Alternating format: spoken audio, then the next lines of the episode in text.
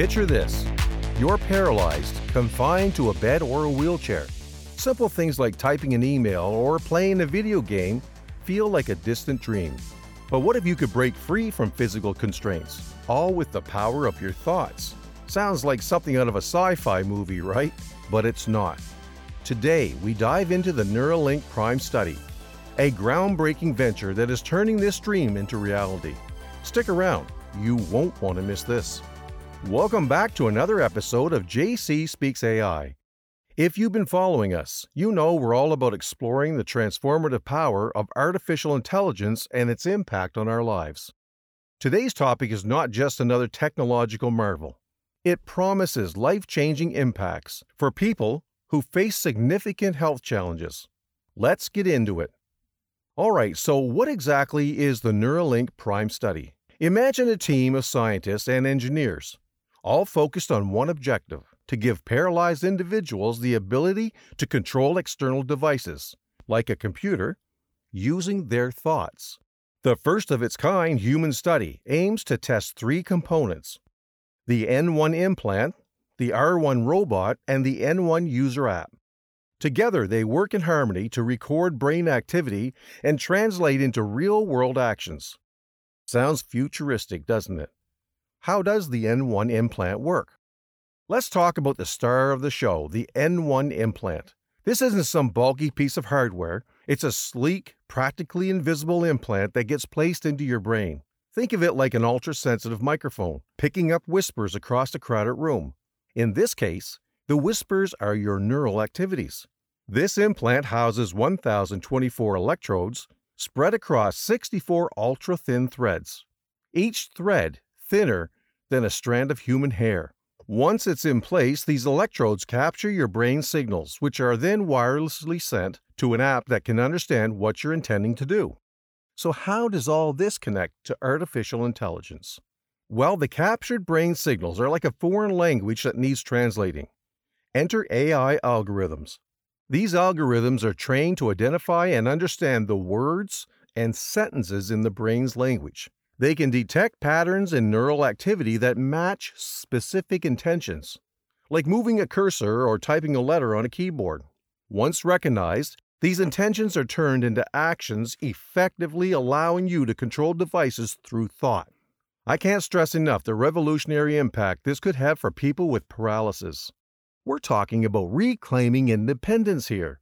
Imagine being able to navigate the internet, write emails, or even create art all with your thoughts?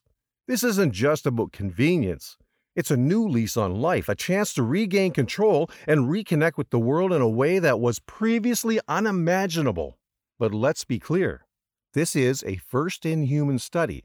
The technology is in its infancy and still has to prove its safety and effectiveness. But the promise it holds, especially for those struggling with paralysis, is a beacon of hope.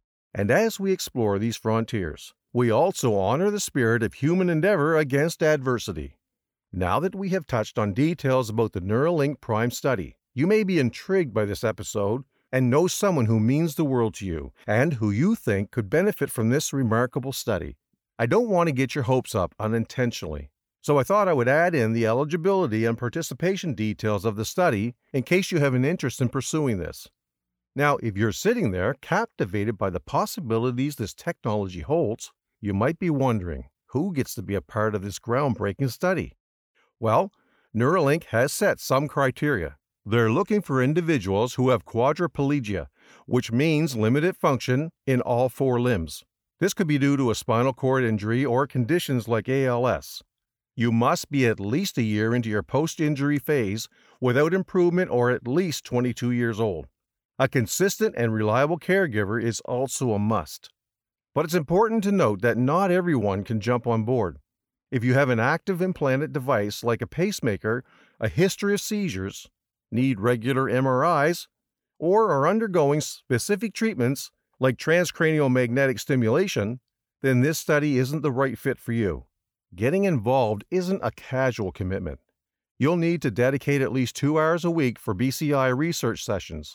The initial study lasts for about 18 months, involving nine visits that could be at home or in a clinic. And then there's a long term follow up over five years with 20 more visits. But here's the silver lining participants will be compensated for travel expenses, which is a nice touch. If you're intrigued and want to explore if you're a fit for this or future Neuralink trials, they have a patient registry that you can join. It's a way to keep yourself in the loop for this incredible journey toward a future where the lines between humans and technology blur in the most astonishing ways.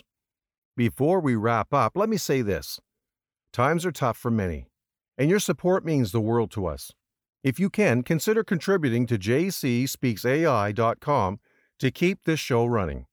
We want to not only help with Abby's medical expenses, but also to have special draws and prizes for our listeners starting mid 2024. If you're not in a position to contribute, that's totally okay. You can still help us by sharing this episode with your friends, family, and contacts. Follow us at jcspeaksai.online to stay updated on more fascinating topics like this.